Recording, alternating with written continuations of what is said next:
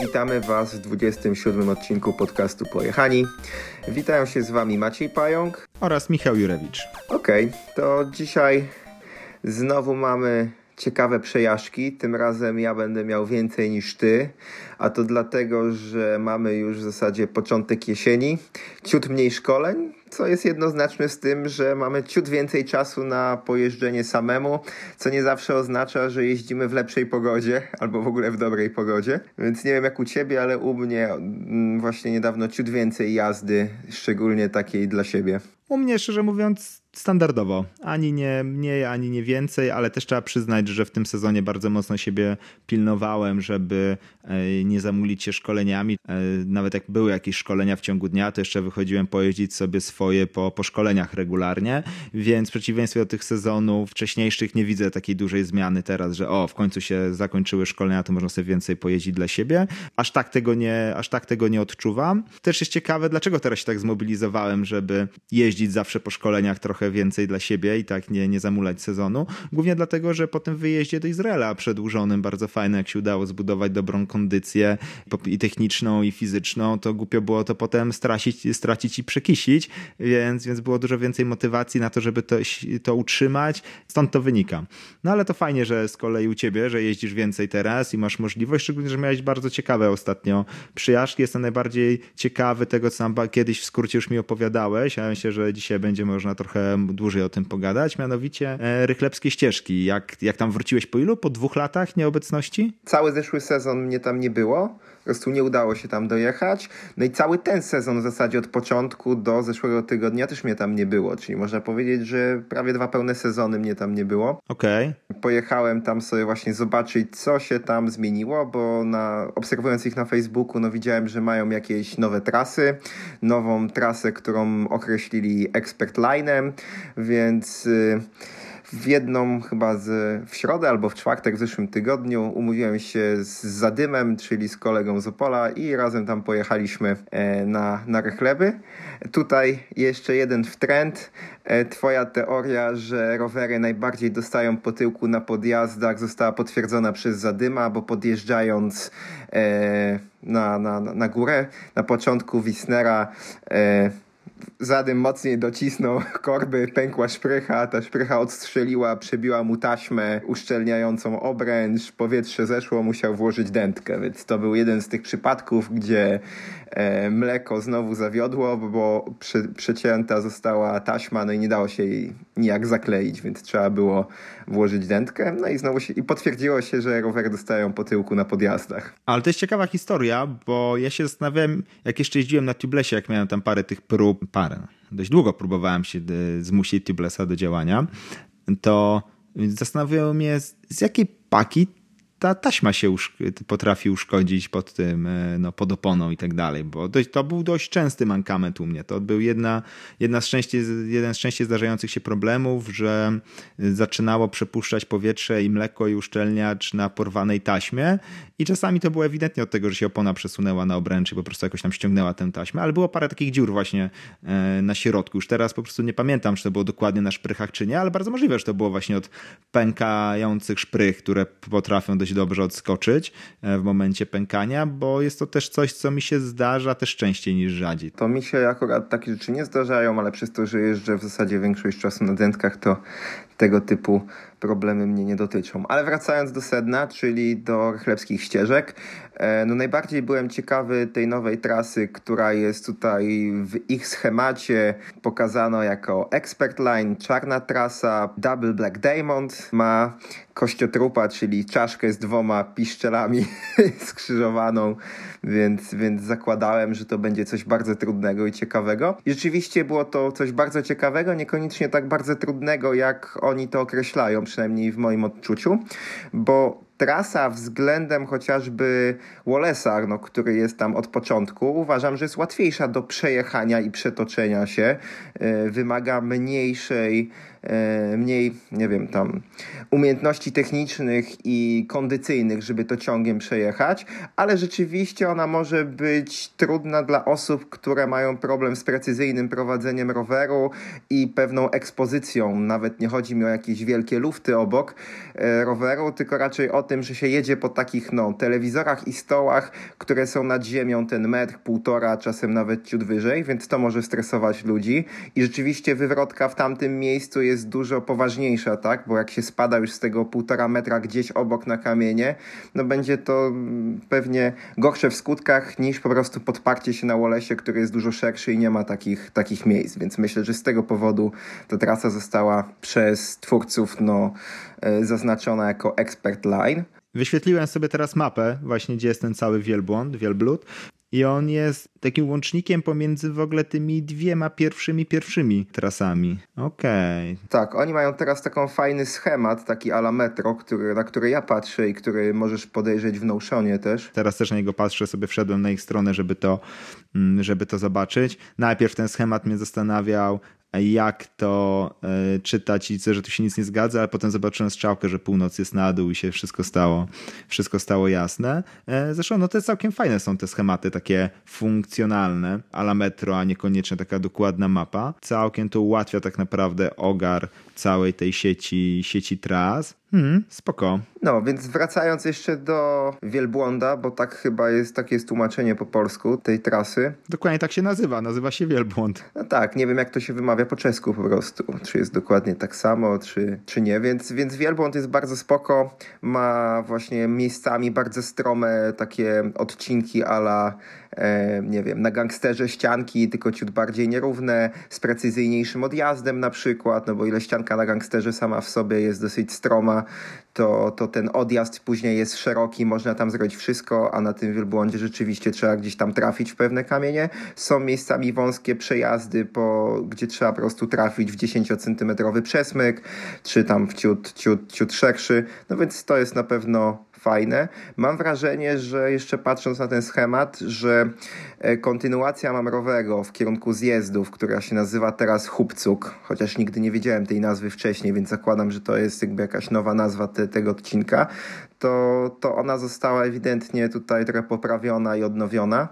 Bo, bo widać było to, że są to świeżo poukładane kamienie. No i jeszcze jest jedna nowość. E, po podjeździe po Wisnerze jest nauczna ścieżka, się nazywa.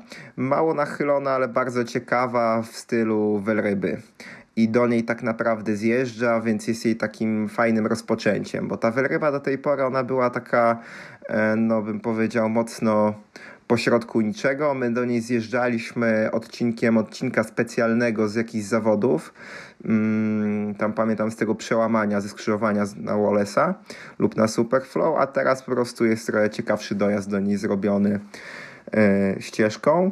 No i nie wiem, czy Biskupski nie jest przypadkiem, nie ma zmienionego kierunku jazdy na pewno ma, bo nim się jeździło do wieloryba. Można było po prostu zjechać szutrem od początku Superflow, potem zjechać tym biskupskim do początku wieloryba, więc rzeczywiście zmienił ten kierunek, co jest naprawdę spoko Chociaż dziwne, znaczy dziwne, no po prostu jest podjazd, tak, i teraz całkiem spoko. Śmiesznie to po prostu wygląda, jak są same czarne trasy i jedna zielona, która je łączy, wiesz, to jest takie śmiesznie na tym schemacie, ale to nic nie zmienia, tak, jest to po prostu fajny, fajny dojazd na Prokleti, bo Prokleti miał ten problem, że ja na Prokleti nigdy nie byłem, głównie dlatego, że jest, pomimo, że starą trasą i ona już tam dawno była, jak jeszcze jeździłem w miarę regularnie na Rychleby, ale na Prokleti nigdy nie było sensownego dojazdu. W skrócie, że to było tak od czapy w miejscu, że zawsze trzeba było gdzieś zjechać szutrem coś tam. A teraz jak jest ta nowa, ta nauczna steska, która mówi, że, że jest y,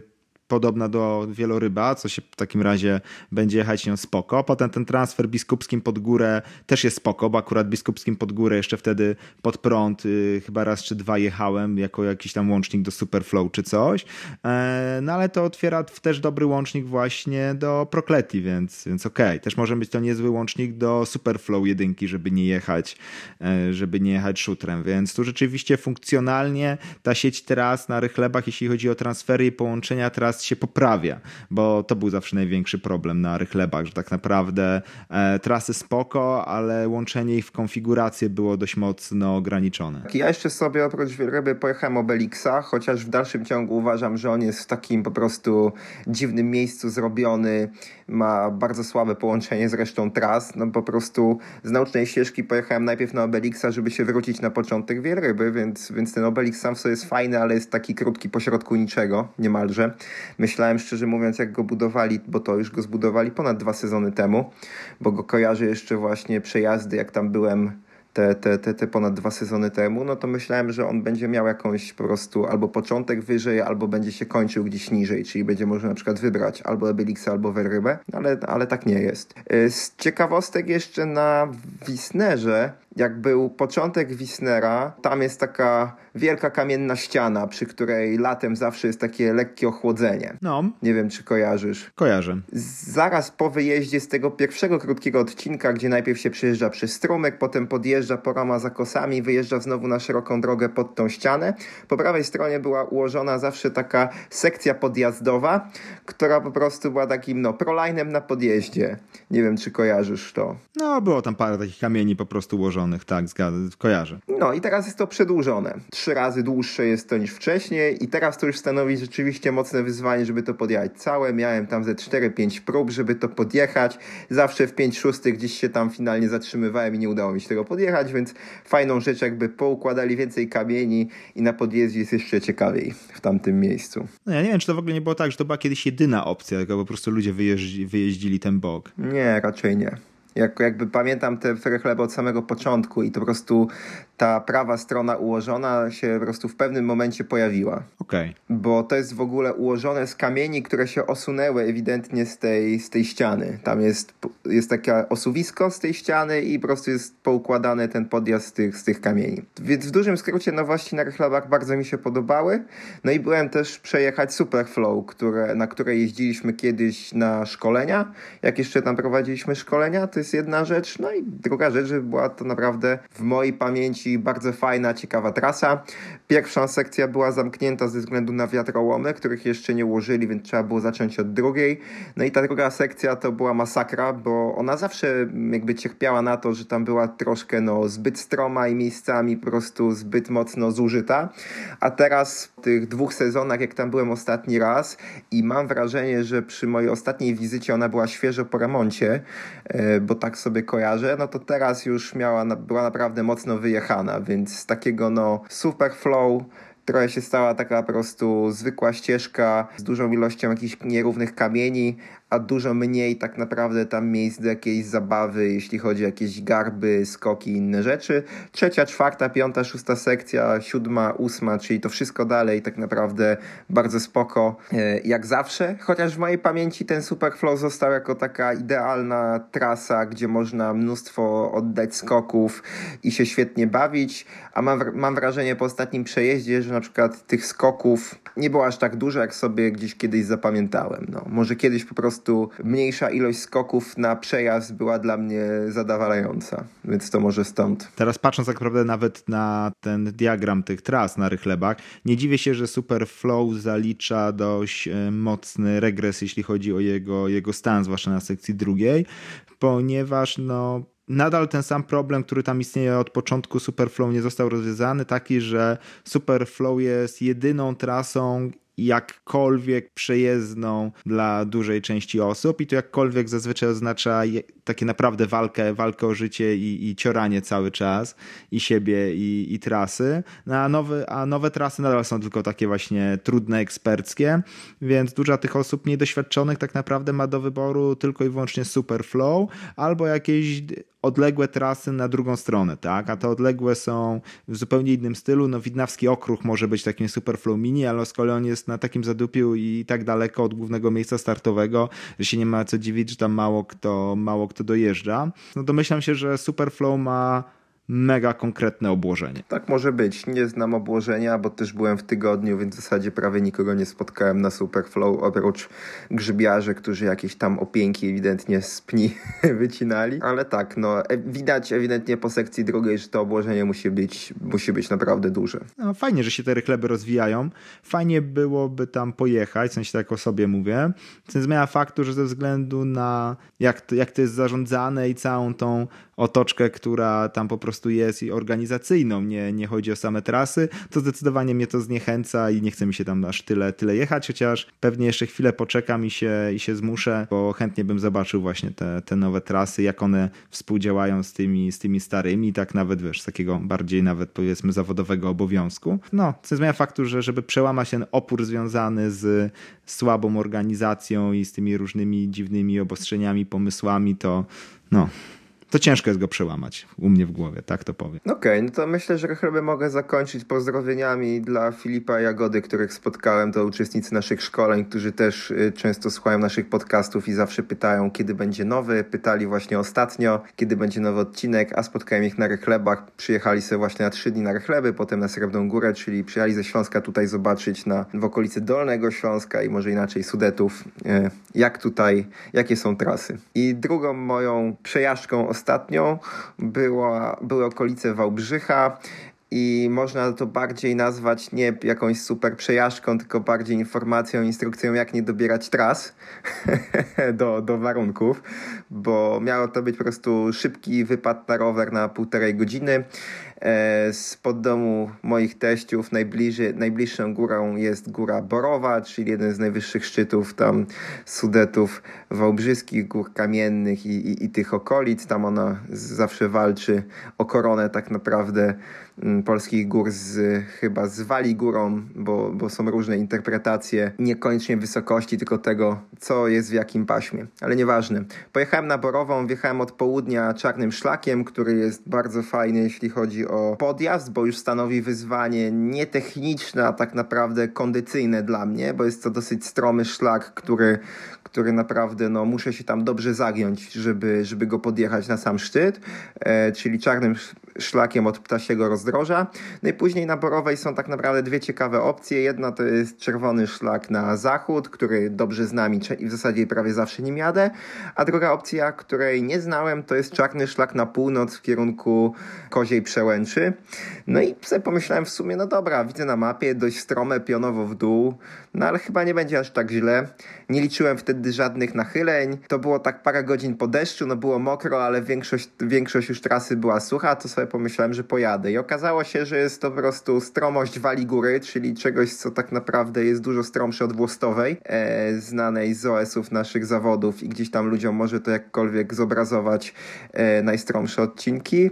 No więc jest to wali góra, tylko że dłuższa i tak samo stroma. W dużym skrócie dwie gleby tam zaliczyłem, bo już nie byłem w stanie w pewnym momencie opanować prędkości, no bo jak była jakaś sekcja korzeni, na których się w zasadzie nie dało hamować, bo rower od razu uciekał, no to rozpędzałem się bardzo mocno, już ciężko było potem wyhamować, więc tam po co część sprowadziłem, później część zjechałem, więc na mokro była to masakra, ale potem pojechałem jeszcze na Zamkową Górę, która okazała się równie ciekawa. Podjazd od tej strony e, wschodniej, zjazd na zachodnią w kierunku osiedla Podgórze w Wałbrzychu był naprawdę ciekawy, więc traki obu moich wycieczek na pewno, na pewno udostępnimy.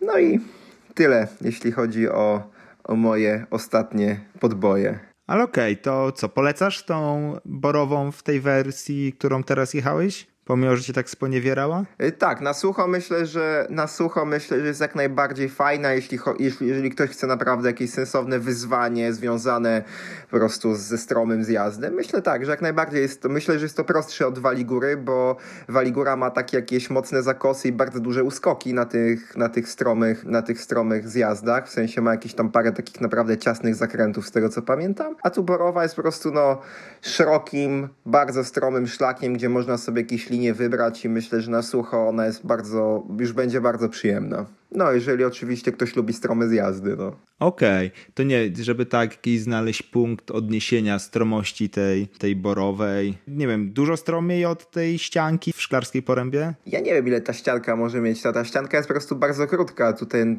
W odczuciach, no w sensie wiesz. No to w odczuciach będzie to, to, to, to bardzo podobna podobne nachylenie, tylko że po prostu nie przez tam, nie wiem, 30 czy 40 metrów, tylko tam jest 200 y, metrów takiego nachylenia 50%. No więc to robi też pewnego rodzaju trudność, tak? Bo nie masz tam miejsca na to, żeby odpocząć, od, mhm. dać odetchnąć hamulcom. No, po prostu taki z grubsza ogar chciałem złapać, wiesz, porównanie jakieś, ale no, to, to rzeczywiście.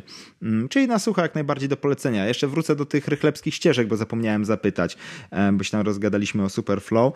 Jak tam Jakbyś tego wielbłąda porównał do BC ze Złotego Widoku w Szklarskiej? Bo z opisu to brzmiało, jakby było to coś podobnego. Miejscami tak, bo miejscami dokładnie też strome przejazdy jak na BC po jakichś tam skałach. Tylko na BC tak naprawdę najciekawsze i najtrudniejsze rzeczy jak dla mnie to były po prostu te takie super strome i ostre nawroty. Mhm. Czego w zasadzie na, na tym wielbłądzie nie ma. Po prostu no, są zakręty, ale one są dużo delikatniejsze, ale te najstromsze odcinki myślę, że będą bardzo porównywalne. Klimat przejazdu po skałach też, tylko że na BC na pewno nie, nie, nie ma potrzeby na tych największych stromin, stromiznach e, mieć aż takiej precyzji. A na wielbłądzie po prostu są miejsca, gdzie jest potrzebna ta precyzja. Okej, okay, czyli na takiej zasadzie, że jest trochę łatwiej, jeśli chodzi o zakręty, czy nam dużo łatwiej, jeśli chodzi o zakręty, a z kolei trudniej, jeśli chodzi o jakieś takie precyzyjne przesmyki. No, myślę, że tak, że to by była całkiem, całkiem sensowna, sensowny opis. Okej, okay. no to też pozwala złapać jakiś punkt odniesienia całkiem, e, całkiem dobry i trzeba przyznać, że takim razie zapowiada się to jako całkiem ciekawa trasa, na takiej zasadzie, że bazując na takim porównaniu i opisie stwierdzam, że rzeczywiście fajnie byłoby e, odwiedzić i zobaczyć, przejechać. Coś jeszcze masz do dodania na temat Borowej? Nie, w zasadzie po, pokażę i przekażę swój track GPS. Myślę, że po prostu jeżeli ktoś chce naprawdę wyzwania z nachyleniem i z tym, żeby pojeździć po mocno stromych trasach, to jest to jak najbardziej fajna rzecz. Nic innego ciekawego tam nie ma na tej borowej. Oprócz tego, że jest po prostu bardzo stromo. Mhm. A w jakieś inne ciekawe wycieczki się to łączy? W sensie, czy, czy to jest na serio wycieczka, ok, wjadę na borową i zjadę sobie tym stromym, czy na przykład jest to, można to rozbudować o jakieś tam dalsze ciekawe fragmenty? To znaczy można to rozbudować o dalsze ciekawe fragmenty, bo spokojnie można tam z tej borowej przejechać. Ja tam sobie często robiłem wycieczkę w kierunku Kozła, Wołowca, Małego Wołowca i Dłużyny. To jest taki, znowu no, taki specyficzna wycieczka, bo na kozioł, żeby od po przełęczy koziej trzeba po prostu podejść z rowerem, wdrapać się. I wtedy jest całkiem fajne nachylenie w dół w kierunku, w kierunku Wałbrzycha, można sobie niebieskim szlakiem przejechać. I po prostu uważam, że to jest dużo przyjemniejsze niż, niż, niż zjazd tak naprawdę z kozła.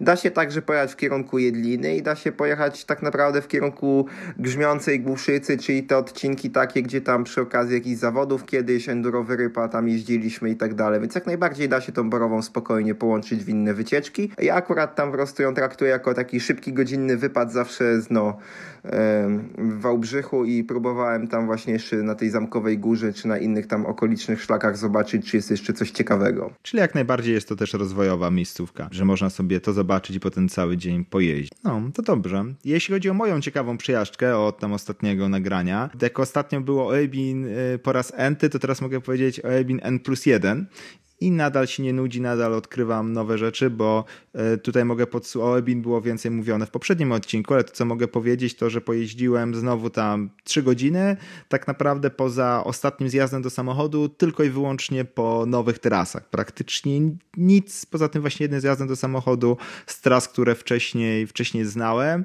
Nie odjechałem od Oebin dalej niż chyba 3 km i to pokazuje, że rzeczywiście ilość tam ścieżek jest przeogromna i tak naprawdę nie, że po prostu zjechałem wszystko nowe, co, co nie wiem, co namierzyłem, czy zakładałem, że tam gdzieś sobie może być, tylko tak naprawdę jeszcze po tych trzech godzinach namierzyłem sobie kolejne parę wariantów, które są, no czekają do zeksplorowania, tak, że wiem, gdzie się zaczynają, podejrzewam, gdzie się kończą i mogą być ciekawe, albo wiem, gdzie się coś kończy i trzeba znaleźć początek, albo w ogóle tam jeszcze nie byłem, ale wiem, że tam coś musi być, bo tak naprawdę trzeba przyznać, że zorientowałem się na tym ostatnim wyjeździe, że, że Oebin zacząłem już jakkolwiek rozumieć jako, jako teren, na zasadzie, że już y, wiem, jak tam trasy powstają, czuję to i jestem w stanie no, bardzo dobrze określić z dużą skutecznością, czy będzie gdzieś, gdzieś trasa, albo jeśli widzę początek, to gdzie zejdzie i czy będzie przejezdna, czy nie będzie przejezdna, że po prostu na tyle tam dużo czasu spędziłem, na tyle wyjeździłem, że łatwo mi przychodzi właśnie wyczucie takich, y, takich rzeczy. Bierze się z tego, że po prostu no, znam charakter miejsca, wiem jak te trasy powstają, po co powstają, jaka jest ich funkcja i bazując na tym można sobie właśnie wyrobić taki dobry instynkt. Nie ma dużo miejsc, które tak mam wyrobione, no bo tak naprawdę mogę powiedzieć, że co, szklarska poręba poniekąd, ale myślę, że paradoksalnie słabiej niż Oebin, Eilat, no Eilat po ostatnim pobycie tak bezpośrednio przy, no to pewnie trochę lepiej niż Oebin, no i Oebin, także tu mam takie dobre, dobre czucie tego, tego terenu. No bo jeśli chodzi o domowe trasy, no to trudno nazwać, że, że się ma czucie, się po prostu wszystko, wszystko zna i tyle, to nie, nie, to w Świeradowie nie ma, nie ma nic związanego z czuciem, po prostu zna się każdy, każdy krzak, bo się wszędzie było. Mm. No, to tyle właściwie ode mnie. No, mogę po raz kolejny po raz kolejny polecić Oebin i powiedzieć, że nawet jak się tam było raz, to można pojechać drugi raz, jak się tam było ze 100 razy, można spokojnie pojechać 101 raz i, i ciągle jeździć po nowych trasach. Zamknijmy tym optymistycznym akcentem pojeżdżawki nasze i przejażdżki i przejdźmy do rekomendacji. No, tą rekomendację wrzuciłem do odcinka po tym, jak ją tobie zarekomendowałem i stwierdziłeś, że była to bardzo dobra rekomendacja. Stwierdziłem, że to warto, żeby więcej osób się o tym dowiedziało. Mianowicie na stronie Trickstaffa jest taki bardzo dobry Y, zbiór najbardziej podstawowych definicji, pytań, jakichś kwestii związanych z hamulcami i odpowiedzi na nie. Jest to po prostu moim zdaniem najlepsze w internecie, jakie widziałem, podsumowanie wszelakich zagadnień związanych z hamulcami w rowerze. E, co to są kwestie związane z hamulcami? Po prostu wszystko. Rodzaje klocków hamulcowych, rodzaje tarcz, dobór klocków do tarcz, e, regulacja skoku klamki,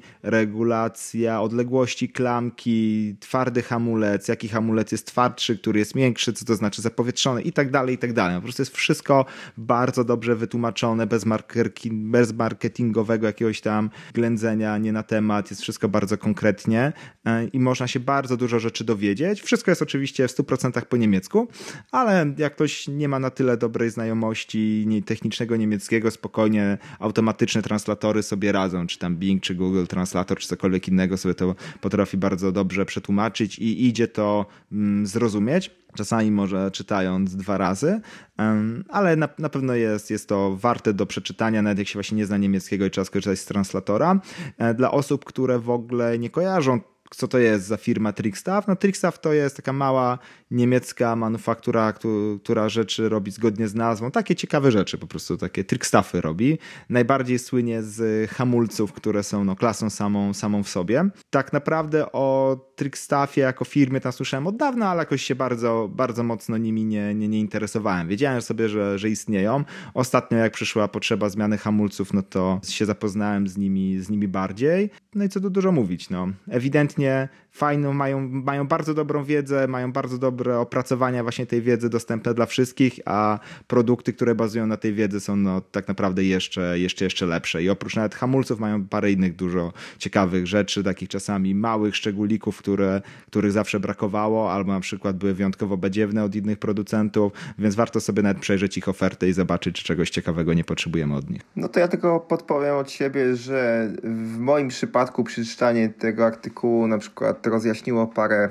ciekawostek związanych tak naprawdę z tym, co zrobiłem ostatnio ze swoimi hamulcami, bo miałem problem z klamkami Magury, że też no, dosyć szybko je zajeżdżałem lub się po prostu psuły, więc stworzyłem tak zwaną Shigurę, czyli połączenie klamek Shimano z zaciskami i przewodami hamulcowymi od Magury i na samym początku, jak jak je odpowietrzyłem, no to miałem wrażenie, że w dalszym ciągu są za miękkie, że coś jest tam nie tak, że je nie odpowietrzyłem odpowiednio.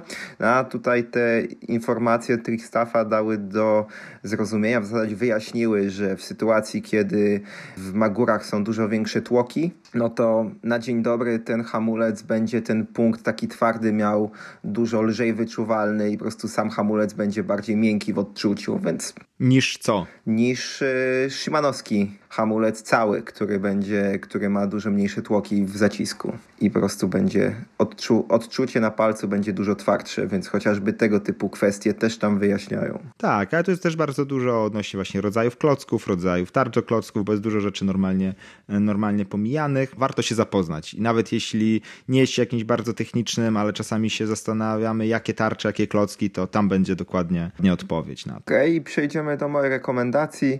Ze względu na aurę panującą za oknem, a mimo tego chęci na jazdy najczęściej zawsze są.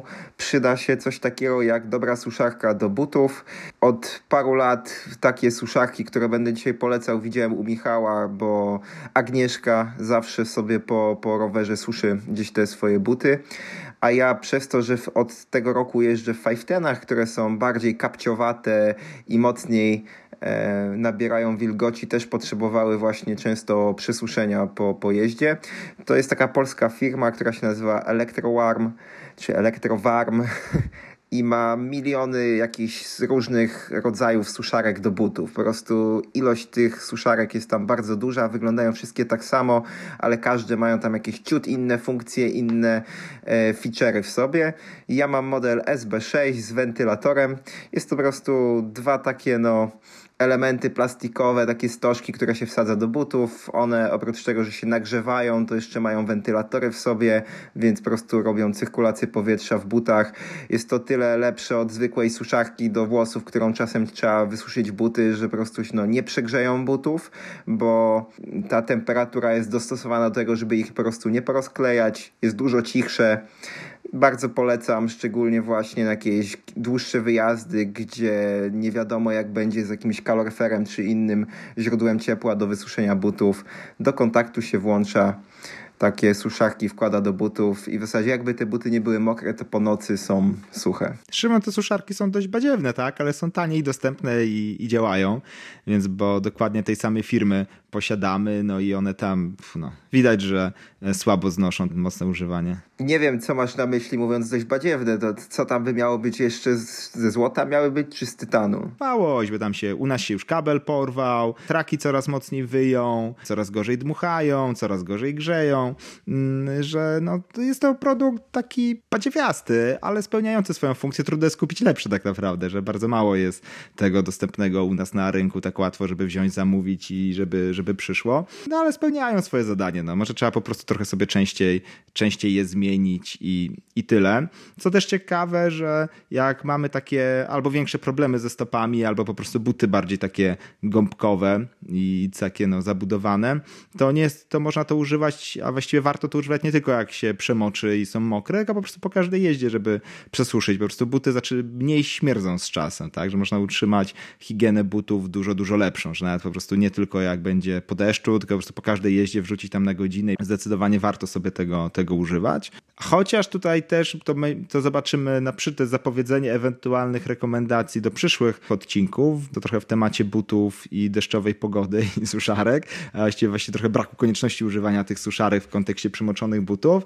E, udało nam się z Agnieszką namierzyć buty pełnie wodoodporne do pedałów platformowych, takich normalnie z porządnymi podeszwami do pedałów platformowych, co szczerze mówiąc długi E, czas no nie, nie mogliśmy znaleźć albo po prostu w ogóle chyba nie istniało. Teraz no się, się pojawiły i to dwóch firm, Wauda i Suplasta. Zamierzamy, no zamierzamy. Agnieszka już zamówiła po prostu, zamówiła dwie pary i z którymiś pewnie zostanie, jeśli przypasuje rozmiar, więc też będzie ewentualnie rekomendacja gdzieś tam kiedyś w przyszłych odcinkach rozwiązania tego problemu utrzymania butów zimą poprzez bardziej zimowe wodoodporne buty wodoszczelne. W kontekście jeszcze tych suszarek i badziewiastości, to rzeczywiście sobie uświadomiłem, że wy jeszcze kupiliście ten model, który miał taką przekładkę do tego, żeby je podłączyć w samochodzie do gniazdka 12 V, no to ja ich takich nie wziąłem, bo rzeczywiście pamiętam, że z tym był duży problem, jeśli chodzi o kabel. To się bardzo szybko chyba, nie? Zepsuło u was? No, to było takiej jakości, taki wiesz, no, trójników za 3 zł z Tesco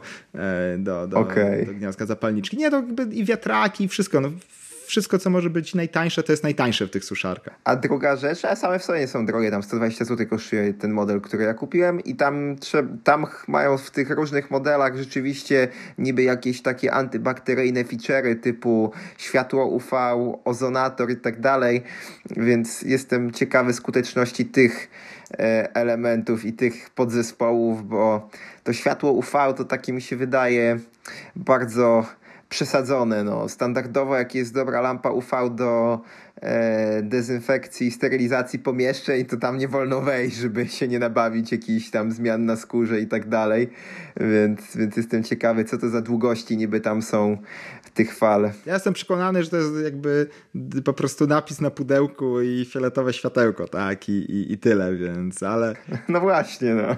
Grunt, że trochę dmucha, grunt, że trochę grzeje i jest okej, okay, no. Spełnia to swoją funkcję, ale na jakieś ozony i UV bym się tam nie napalał, no. W dużym skrócie e, raczej produkt, no, tani, ale spełnia swoje, spełnia swoje założenia. Link do tych suszarek, które ja sobie kupiłem też wrzucimy w notatkach do odcinka. Okej, okay, przejdźmy do głównego tematu, bo dzisiaj dosyć długo długo na rekomendacjach i ciekawych przejażdżkach spędziliśmy.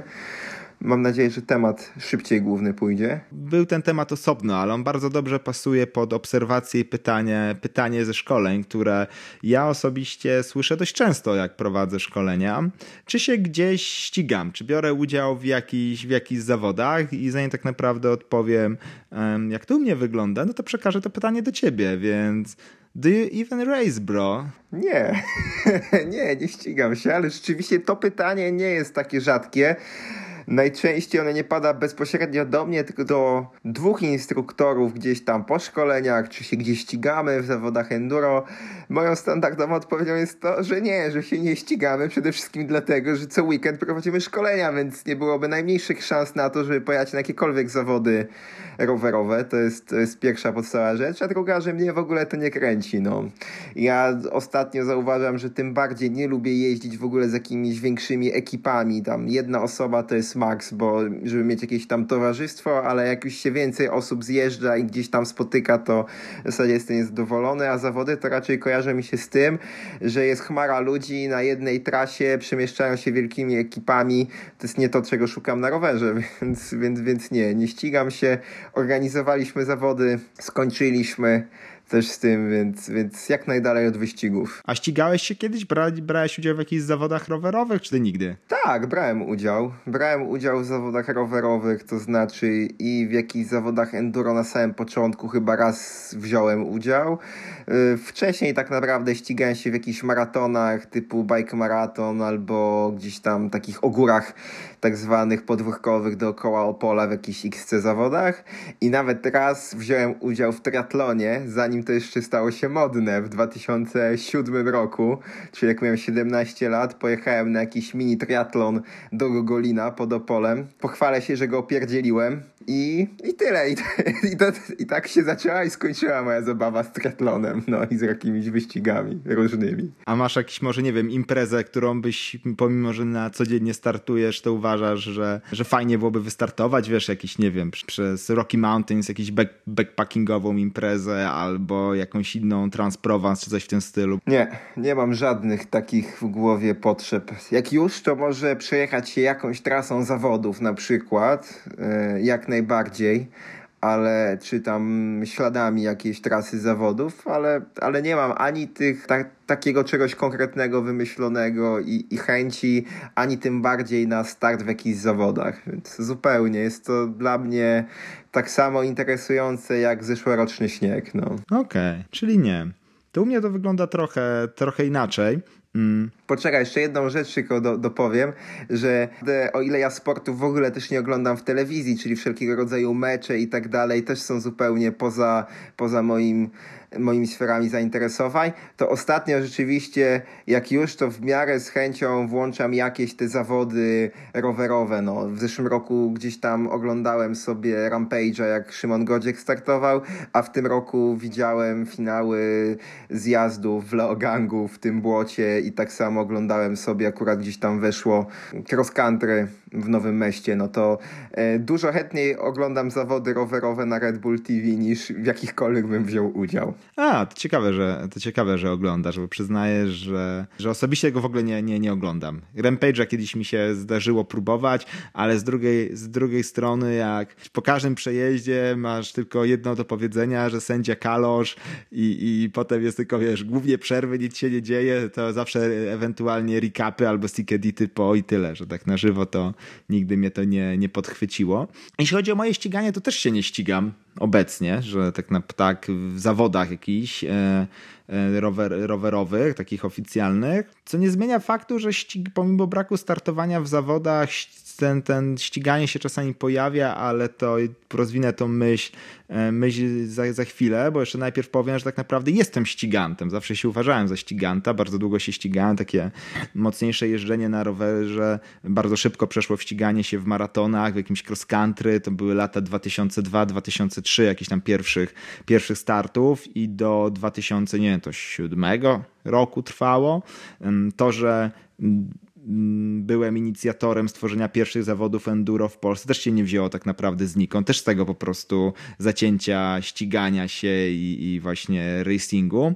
Mm, co zmienia faktu, że jak się już zaczęło organizować te imprezy enduro, to potem się już w nich nie startowało, tak, bo y, po pierwsze nie głupio startować w swoich własnych, w swoich własnych zawodach, poza tym nigdy nie brakowało mocy przerobowej, zawsze brakowało ludzi do organizacji, więc jak się, jak się organizowało, to się nie dało, nie dało się no nawet jechać, bo tam wiadomo, że już być w klasyfikacji. Ja kojarzę jedne zawody, w których brałeś udział, a już działaliśmy z zawodami naszymi, a nawet dwa razy.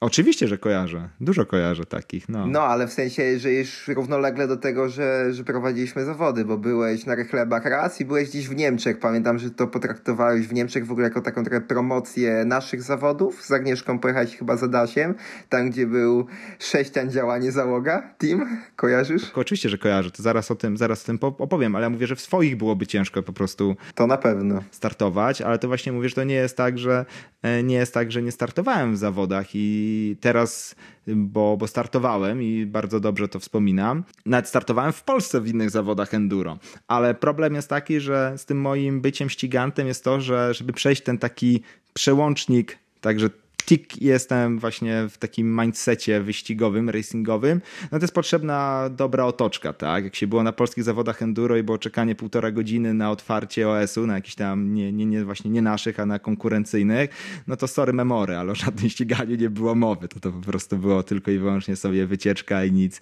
e, nic więcej ale właśnie na zawodach tych, to były pierwsze zawody na rychlebach, to były te Falcon, Enduro, coś tam, coś tam. To był jeden taki OS. Trudno powiedzieć, że to były jakieś stricte zawody enduro. E, oprócz tego, że owszem, było trochę podjazdów czy coś, a taki bardziej downhill z podjazdami, bo po prostu jeden OS przeważnie w dół i kawałek po płaskim, ale to było dość ciekawe, bo a, pojadę sobie, wystartuję na luzaka, nawet Agnieszce mówiłem, że dobra, tam sobie po prostu zjadę na dół, zobaczymy jak będzie, ale właśnie jak tam przez tą oprawę taką bardzo racingową czeską, że wiesz, jest tam porządna bramka startowa, e, riders ready, watch the gate, ty, ty, ty, ty, i jazda, to, to spowodowało, że w 3 sekundy przeszedłem po prostu w tryb racingowy.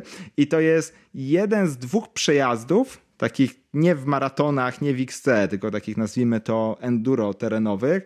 Jeden z dwóch przejazdów, które autentycznie uważam, że się ścigałem. Pierwszy to jest właśnie ten Falcon Enduro Enduro Race, jak tam pomimo nastawienia luzackiego 3 sekundy przed startem, to w sekundę przed startem już smak aluminium e, na języku i, i ostro napompowany i, i, ogień. I to była moja zdecydowana życiówka, jeśli chodzi o wynik. Już nie pamiętam, czy tam była top 10, czy top 15, nieważne, ale obstawienie było całkiem, całkiem tam wysokie. I jeśli chodzi o same wrażenia z jazdy, no to rzeczywiście pamiętam, że było takie 110-120% e, dane, dane z siebie, że e, zdecydowanie byłem nawet zaskoczony, jak dobrze pójdzie. Pamiętam, jakiś taki był moment, że się jechało taką e, szeroką, zwózkową drogą leśną po jakichś takich kamlotach, wertepach i, i tak dalej, się tam po prostu pruło prosto i potem się wypadało chwilę na taki, na, ten, na tą 180 szutrową, co się zaczyna shooter w kierunku Superflow, się od góry na to wypadało tam na chwilę. Robiło się jedną 180 i pamiętam właśnie takie wrażenie takiego eleganckiego e, driftu dwoma kołami bez użycia hamulców przez tą całą 180 z góry na dół i potem wiesz, dobutowanie z takie ostre deptane przez Willy na tylne koło, że stwierdziłem, kurczę, dobrze idzie. Wtedy stwierdziłem, że rzeczywiście dobrze idzie, jeszcze trzeba bardziej docisnąć. E, no i się udało to utrzymać, właśnie pomimo, że tam dokładnego wyniku nie pamiętam, no to zdecydowanie to była na zawodach takich organizowanych, oficjalnych e, moja życiówka. I właśnie to wspominałem jako taki ostatni oficjalny racing, ale zawsze tutaj jest dopiskiem oficjalny, bo jeszcze są nieoficjalne racingi, tak? Żeby się ścigać nie trzeba, nie, nie potrzebujesz tak naprawdę imprezy, tak? E, I drugi taki racing właśnie enduro terenowy, no to pamiętam właśnie z naszego wyjazdu zeszłorocznego do Japonii, e, gdzie byliśmy tak ustawieni od, no, trudno nazwać ustawieniem się. My się postawiliśmy, od czapy się pojawiliśmy y, przy ekipie, która była ustawiona w Kyoto o trzeciej w nocy na jazdę, żeby podjechać sobie do góry na tam jakąś przełęcz i potem zjazd tej przełęczy na sam dół o świcie, żeby właśnie ludzi nie było. No i oni ruszali o tej trzeciej w nocy, e, żeby być tam na górze o świcie i ruszać w dół. Nie dlatego, że, żeby tak o, bo fajne widoki czy coś, tylko po to, żeby się pościgać w dół, żeby była po prostu jazda, jazda na dół zupełnie bez, bez skrupułów, e, ostrym zasuwaniem.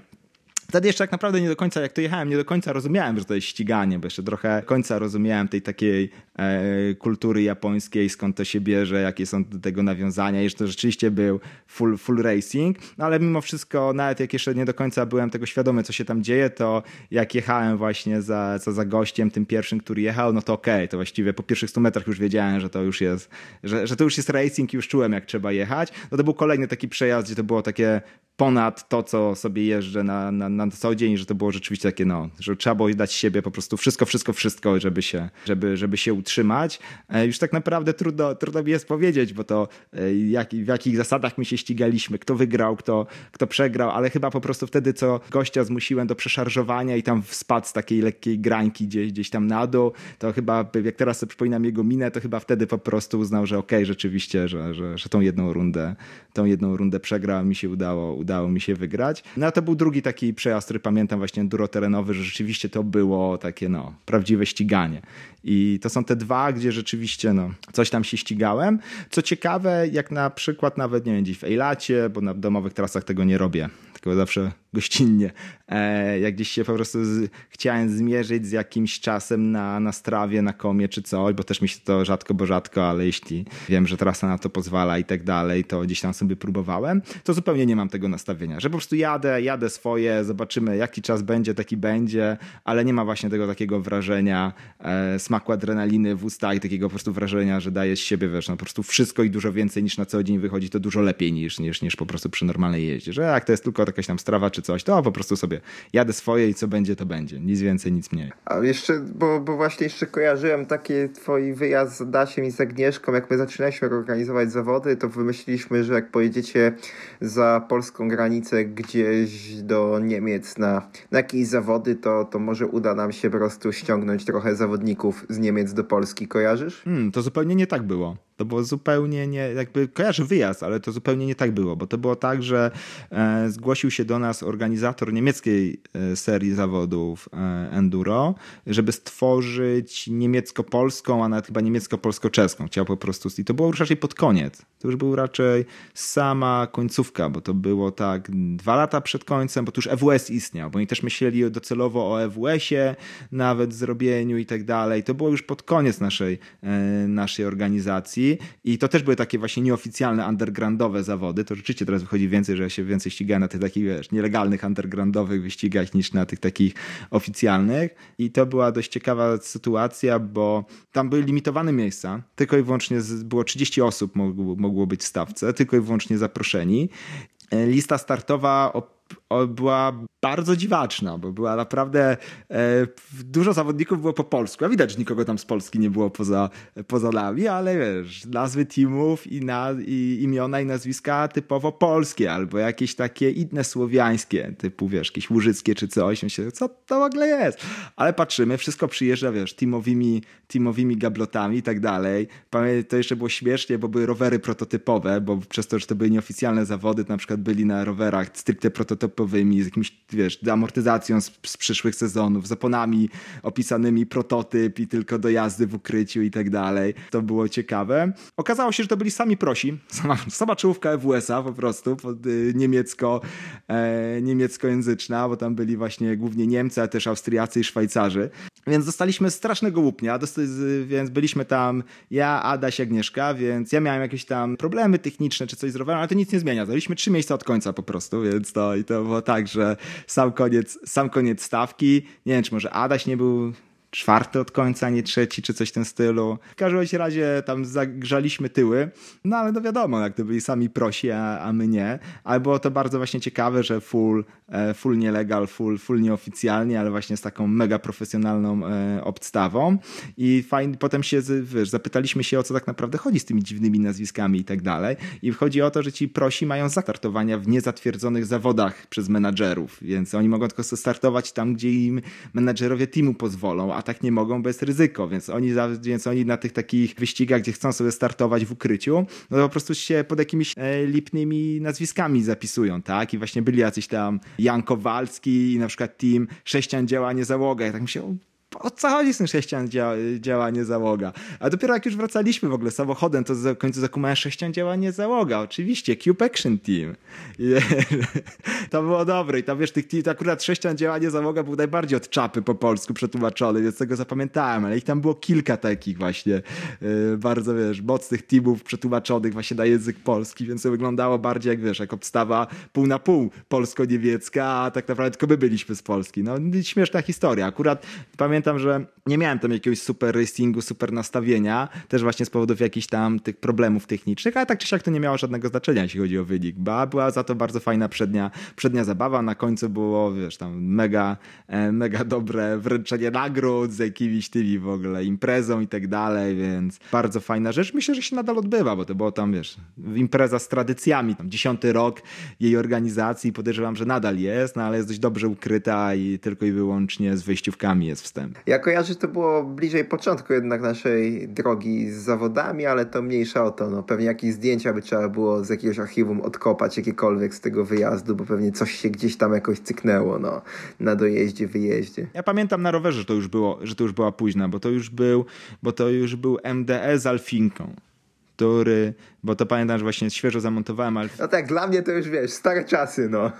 No tak, co zmienia faktu, że, za, że tego typu rower, no to był tam, nie wiem, ostatni rok zawodów, dwa lata ostatnie zawodów, bo był z Rolofem długo, a potem był z Alfinką i to moje problemy techniczne wynikały, że zamontowałem tą Alfinkę tam, wiesz, dzień wcześniej tam jakiś napinacz czy coś, ten od Rolofa nie przypasił, tam właśnie był jakiś taki bajer i, i z tym miałem jakiś tam, e, tam problem. Właśnie tylko przez to dokładnie pamiętam, a dobrze, a dobrze pamiętam, że to było już ostatnie wcielenie i mój ostatni zwykły rower, na jaki, tej, jaki, jaki miałem, więc że to było jednak mimo wszystko w tej historii e, względnie późno, pomimo, że i tak czasy prehistoryczne. No okej. Okay. Ty masz trochę więcej do opowiadania, jeśli chodzi o ściganie. Ja ściganie mogę oglądać na ekranie, chociaż nie z jakimiś wypiekami na twarzy, raczej to zawsze leci jakieś tło do czegoś. Po prostu sobie spojrzę, jak zaczną krzyczeć bardziej komentatorzy, to rzucę okiem, co się stało, no bo zawsze jest jakaś powtórka. Dobra, myślę, że temat chyba zakończyliśmy, ten główny, chyba, że ty jeszcze masz coś do dodania albo jakieś pytania. Ja mogę tylko powiedzieć, że jak się uda w końcu pojechać do Japonii po raz kolejny, jak zniosą te wszystkie restrykcje i tak dalej, się wszystko unormuje,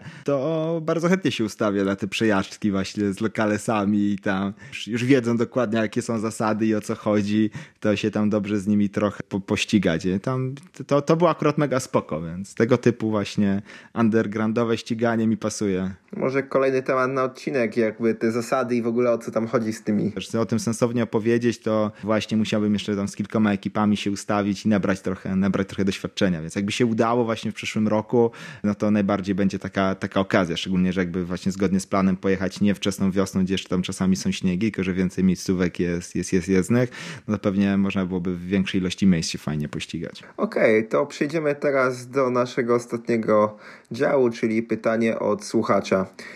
Pytanie pojawiło się dość dawno, bo to jeszcze było przed odcinkiem 26, ale ostawiliśmy sobie na ten odcinek 27 i tu było pytanie od użytkownika Amarillo Twittera. W dużym skrócie pytanie, jak prawidłowo ustawić wysokość siodełka w MTB, jaka wysokość jest optymalna dla efektywności, a jaka najmniej obciąża kolana, co z efektywnym kątem rury podsiodłowej, czy lepszy tradycyjny 74 stopnie, czy progresywny 70, 78. Takie tutaj pytania właśnie o ten kąt rury podsiodowej i siodełka e, zostały tutaj do nas skierowane. Ta część z tych pytań już odpowiedzieliśmy tak naprawdę głównie na, na jedno, to ostatnie odnośnie kąta, efektywnego kąta rury podsiodłowej w odcinku o bike fittingu, co jest warty bike fitting, bo tam właśnie było to w formie takiej uwagi, że wybierając rower z tych nowej geometrii, warto pamiętać o tym, że te nowe geometrie są w enduro bardzo mocno optymalizowane pod kątem efektywności pedałowania, czyli ten kąt rury podsiodłowej jest bardziej, bardziej pionowy, ale że to bardzo mocno obciąża kolana. Więc, że jest to coś, coś za coś było właśnie w tym odcinku o, o bike fittingu i warto sobie o tym pamiętać. Ja tutaj tak naprawdę jeszcze mam komentarz odnośnie tego, że ta rura nie jest taka długa, że te parę stopni, które jest różnicy w tym e, kącie rury podsiodowej, można sobie spokojnie skorygować przesunięciem, przesunięciem siodła przód-tył, więc tak naprawdę jak chcemy sobie spróbować, jak się różni ten kąt rury podsiodowej, to możemy po prostu wziąć i sobie przesunąć siodło na maksa do tyłu, na maksa do przodu i się nagle okaże, że właśnie jak mamy na maksa do tyłu, na maksa do przodu, no to jest to tak jakby porównywać e, efektywny kąt e, właśnie tej rury podsiodłowej. 5-6 stopni różny, czyli to by jeśli chodzi o tabelki ram rowerów, no to jest to radykalna, radykalna zmiana, a właśnie można sobie w ten sposób to bardzo dobrze porównać i poczuć, co jest wygodne, co nie, czy w ogóle jakakolwiek jest różnica w tym pedałowaniu. Ja szczerze mówiąc, myślę, że to najlepiej sobie jest w taki sam, w taki sobie właśnie sposób y, sprawdzić. Jeśli chodzi o wysokość siodła w MTB, bo tu był jeszcze taki komentarz, że jest tam wiele metod, jakieś szosowe, mierzenia i tak dalej, to one przede wszystkim w MTB, te, te metody ustawiania wysokości siodła z szosy się w MTB mało sprawdzają, bo w MTB rzadko kiedy jesteśmy na tym siodle przez bardzo długi czas dokładnie w tym samym miejscu. Głównie dlatego, że nawet jak pedałujemy na, na siedząco, to jest tak, tu coś nas podbije, tu jakiś korzeń, tu gdzieś lekko wstajemy, tu się poprawiamy na tym siodle, że jeżdżąc MTB w terenie nie mamy tak stale tyłka w jednym miejscu względem pedałów, więc ta wysokość siodła nie ma aż takiego znaczenia, no bo siłą rzeczy raz jesteśmy 5 mm bliżej, wyżej, dalej, e, więc nie musimy tego ustawiać z taką dokładnością co do, co do milimetra, bo to nie jest, nie jest potrzebne, szczególnie, że i tak bardzo dużo, jeśli chodzi na techniczne kwestie pedałuj, sekcje pedałujemy nagle na stojących, to już wysokość siodła w ogóle nie ma znaczenia na to, gdzie jesteśmy względem tego, tego roweru, ale jeśli chodzi o metodę ustawienia tak na, na szybko wstępnego ustawienia wysokości siodła, to moja ulubiona jest taka, że staram się postawić pięty na, na pedałach, siedząc no, na siodle, miejscu, kiedy pedał jest najdalej ode mnie, żeby noga, kiedy jest najbardziej wyprostowana, żeby była prawie wyprostowana, żeby nie było przeprostu, jeśli no stopa jest dalej tam płasko, równolegle do ścieżki. I tyle. I tak naprawdę ta metoda pozwala bardzo sobie znaleźć to szybko i takie wstępne ustawienie siodła i potem ewentualnie jeśli się czuje, czy ja czuję, czy ktoś czuje, komu doradzam, że ewentualnie może pół centymetra wyżej, pół centymetra niżej i okej, okay, bo tak naprawdę w MTB to nie jest apteka i nie ma tak naprawdę aż takiego, aż takiego znaczenia. Pająk, jaka twoja jest metoda na dobór wysokości siodła, bo to są różne, tak? To znaczy jaka, że usiąść na siodle, pedałować sobie na lekkim biegu do przodu, jeździć dookoła lub do tyłu, jak trzeba kogoś przytrzymać. E, przestawić stopę na, e, na piętę, to znaczy, żeby piętą dotykać pedałów. Czyli ta sama. Ta sama i po prostu patrzę, czy, czy ta noga jest w dalszym ciągu delikatnie ugięta przy maksymalnie obniżonej, obniżonej e, korbie jednej. Ewentualnie jeszcze później patrzę z tyłu, taką korektę lekko robię, patrzę z tyłu, jak ktoś pedałuje, czy po prostu biodra nie chodzą na bok, czy w sensie się nie bujają. Bo jak biodra, jakby miednica już chodzi lewo, prawo, góra, dół, no to uważam, że to siodło jest wtedy tak naprawdę za wysoko, tak? Bo to znaczy bo musimy się przesuwać jakby tyłkiem po siodle, żeby dosięgnąć do, do pedałów. Czasami niektórzy też trochę oszukują, no bo pedałując po prostu bardzo mocno obniżają palce, stopę, tak? To znaczy naciskając na pedał, mm, pięta jest dużo wyżej niż palce. I, I na samym dole też jakby no tak dosięgają ledwie co do pedałów, no to też wtedy widać, że to jest za, za wysoko. No. Czyli w skrócie, ta sama w skrócie ta sama metoda dokładnie, tylko y, ewentualne dwa punkty, które mogą wskazywać jakąś lekką korektę, czyli jeśli ktoś się tam przesuwa właśnie już biodrami lewo-prawo, no to znaczy, że trochę za wysoko, jak trzeba rzeczywiście te palce tak na sam, na sam dół dać, no to też jest y, już trochę za wysoko, ale to właśnie dlatego zawsze jak daję tą piętę, jak daję samemu albo mówię komuś, no to jak mamy tą piętę na tym pedale, no to żeby stopę nadal trzymać prostopadę do grawitacji, tak to, tak to e, żeby nie, nie, nie oszukiwać tutaj palcami w górę albo, albo w dół.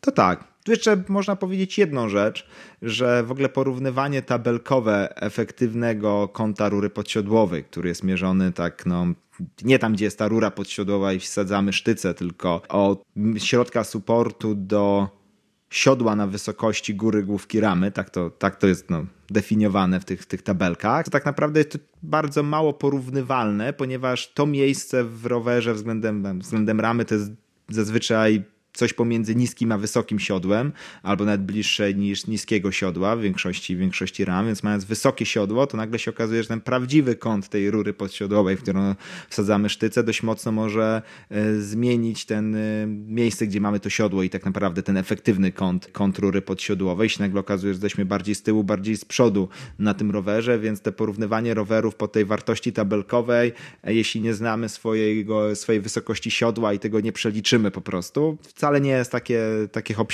tak? Nagle może się okazać, że, że w realu jak siedzimy, no to ten kąt jest zupełnie, zupełnie inny niż e, od, od właśnie od środka supportu, niż był w tabelce. No to chyba wszystko w tym odcinku. Ja tu nie mam nic do dodania. Oczywiście zapraszamy do zadawania kolejnych pytań e, czy to za pośrednictwem Twittera, Facebooka, czy bezpośrednio gdzieś do mnie lub do Michała, albo po prostu gdzieś też pisać w komentarzach czy, czy bezpośrednich mailach. Zapraszamy na nasze media społecznościowe, gdzie linki do, znajdziecie w notatkach do odcinka. No i standardowo, jeżeli nie jeździcie w tym momencie na rowerze, weźcie rower, idźcie pojeździć, a my się żegnamy. To do zobaczenia na trasie i do usłyszenia w następnym odcinku. Na razie, cześć.